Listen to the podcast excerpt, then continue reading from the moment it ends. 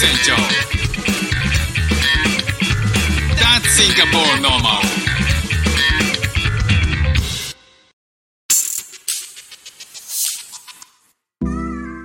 どうも、副船長です。シンガポールで4歳と5歳の息子の子育てをしている主婦です。このチャンネルは子育ての話や英語学習の話、海外生活で面白いと感じた日本との文化や価値観の違い、そこから改めて感じた日本のすごいところなんかをお話ししております。シンガポール、えー住んで、まあ、丸々2年くらい。えっ、と、12月に来て、2020年の12月からだから、えー1年10ヶ月ぐらい経つんですけど、いまだに、えーシンガポールの隣国であるマレーシアには、えー実は行ったことないんですよね。で、まあ、マレーシアをちょっと飛び越えてタイとかは行ったことあるんですけど、それは飛行機だったんですよ。で、シンガポールとマレーシアの位置関係っていうのは、マレーシア半島の最、えーと南端にシンガポールのが島という形で、えー位置づけられてて、まあ、マレーシアとシンガポールっていうのは、えっ、と、橋を、橋を隔てて、隣り合わせなんですよね。で、その橋っていうのも、えーそんなに長い距離じゃないん、でどういう関係で、えーなんかこうシンガポールの人が行き来してるかっていうと、本当その橋を渡るときにバスが出てたりとか、えーまあ一番近いそのジョホールバルっていう、えーエリアに関しては、もう本当にえーそのシンガポールの一番北のその橋の、え橋の、えーと入り口まで行くともうすぐそこなんですよ。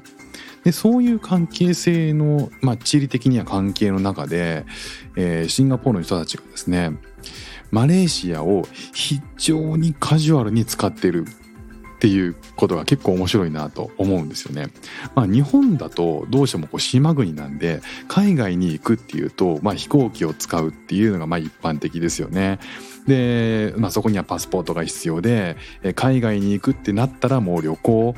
えしっかりめの旅行になると思うんですけど、まあ、なかなか日帰りで帰ってくるっていう人いないと思うんですよね。でシンガポールからマレーシアっていうのは結構日帰りで帰ってくるっていう人多いんですって。でえっとなんかシンガポールの、まあ、地元の人に聞いたら、えー先週末なんかもまあちょっと行こうかなと思っているという話だったんですけど、まあ、その人は、まあ、当日、えーまあ、川をあ橋を渡る車の混雑状況によって行くか行かないか考えようかなっていう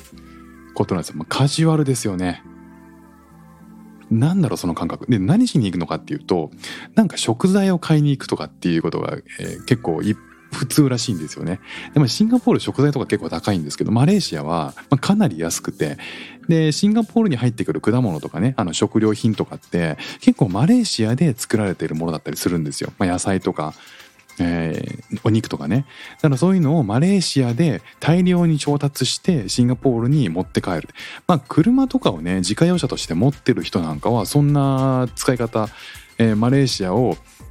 えーコストコ代わりに使うっていうね。まあそんな感じでこう行って帰ってくるっていうことを全然普通にするらしいんですよね。当日渋滞情報が、えサイトで見れるらしいんですよ。でその渋滞情報を見て今日行くかどうか決めるっていうめちゃくちゃカジュアルで。まあなんだろう僕は東京あの近近辺に住んでたんですけど東京から考えるとあ今日はあれだな海ほたる空いてるな今から行っちゃおうかなみたいなそんな感覚？だこう海ほたる渡って木更津の方行ってアウトレットで買い物して帰ってくるぐらいの感覚なのかなっていう。でもそれかえーっとなんでしょうねこうああ今日東名どうだろうな。えーっと海老名サービスエリアあたりちょっと混んでるかもな。今日ちょっとやめとこうかなとか。そんな感覚に近いんじゃないかな。もうアウトレット。えー御殿場のアウトレットに行くような感覚でマレーシアに行くっていう。ただ、まあ、御殿場って言いましたけど距離的にはもっともっと近くて。えっ、とシンガポール本土からマレーシアのそのジョホールバールっていう一番近い、えー町までは1時間ぐらいなんですって車で。でそうするともう東京だったらもう横浜ぐらいでちょうどちょうど1時間かかんないぐらいじゃないですか。まあ、車だったらね、はい、40分とかだと思うんですけどまあそんな感覚なんですよね。そうやってこうシンガポールは物価がちょっと高いし、えー、食料品も